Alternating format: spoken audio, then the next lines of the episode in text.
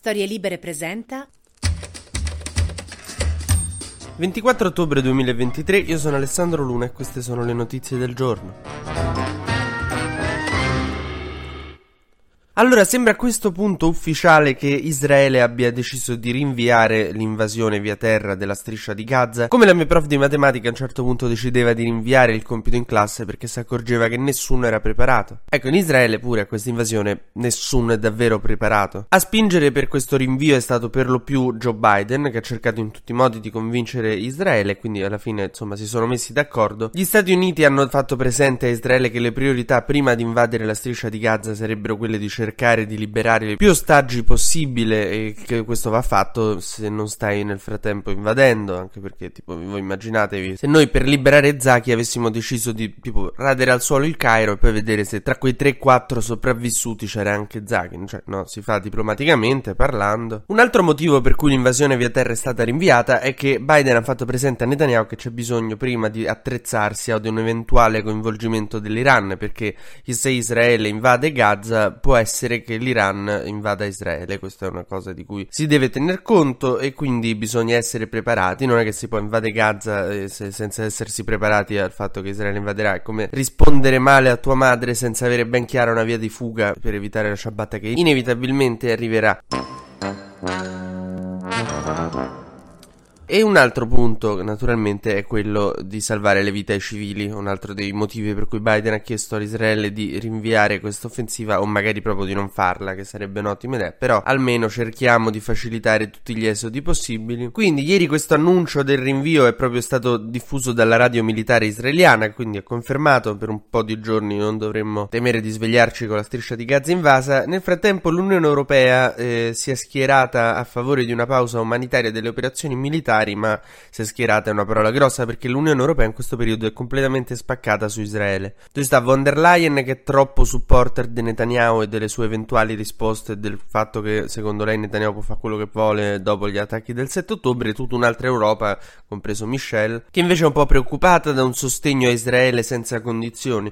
Diciamo che in tutto questo contesto l'Unione Europea sembra il collettivo studentesco di un liceo che sta litigando sul comunicato da scrivere per l'8 marzo, mentre la scuola è sotto attacco jihadista. Intanto si viene a scoprire che in realtà Netanyahu potrebbe essere uno di quelli che più preme per il rinvio dell'operazione militare a Gaza. Secondo un po' di giornali e un po' di persone vicine a Netanyahu, appunto pare che eh, il premier israeliano sia in realtà contrario a invadere Gaza e lo stia facendo presente ai generali. Che io, insomma, adesso ormai non mi sorprende più nulla, però adesso scoprire che Netanyahu in realtà è il pacifista hippie fio dei fiori, insomma, è come scoprire che Fabrizio Corona in realtà ha paura delle telecamere e dell'esposizione mediatica.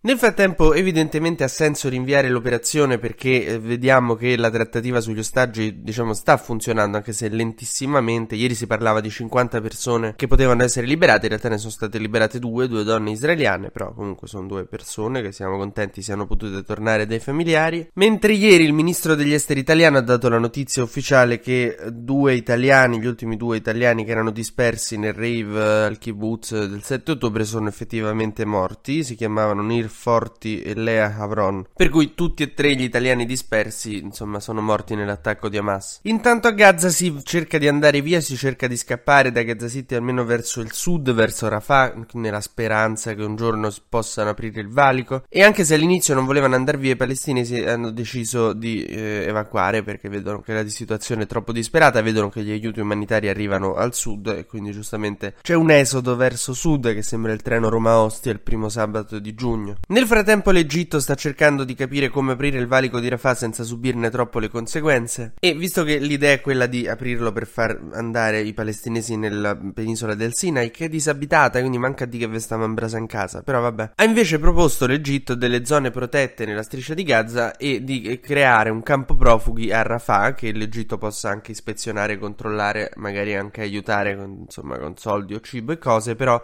di farlo dentro la striscia di Gaza, questo campo profughi. Che eh, con questi che vorrebbero per favore fuggire da quegli orrori, tu glielo fai dentro casa il campo profughi. È come se un amico tuo a un certo punto ti bussa a casa la notte e dice: Guarda, scusami, mi sei allagata casa, è un casino, posso dormire da te. Tu ci pensi un po' e poi gli fai: Ho delle galosce. Vuoi che ti presto delle galosce così in casa tua? Non, non, insomma, non ti bagni tutti le caviglie.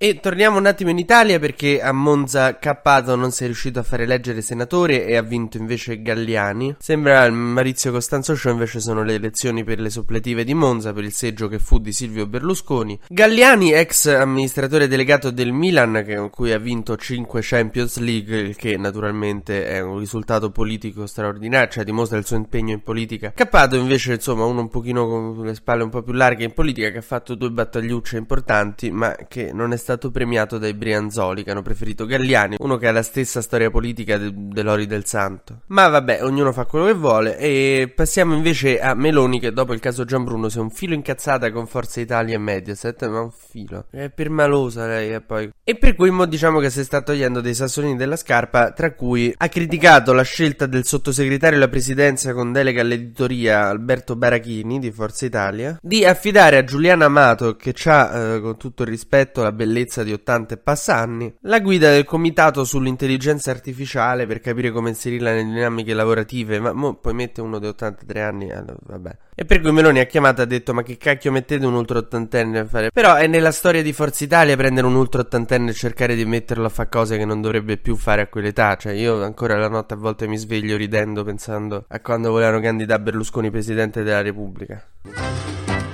TG Luna torna domani mattina, sempre tra le 12 e le 13, su storielibere.fm.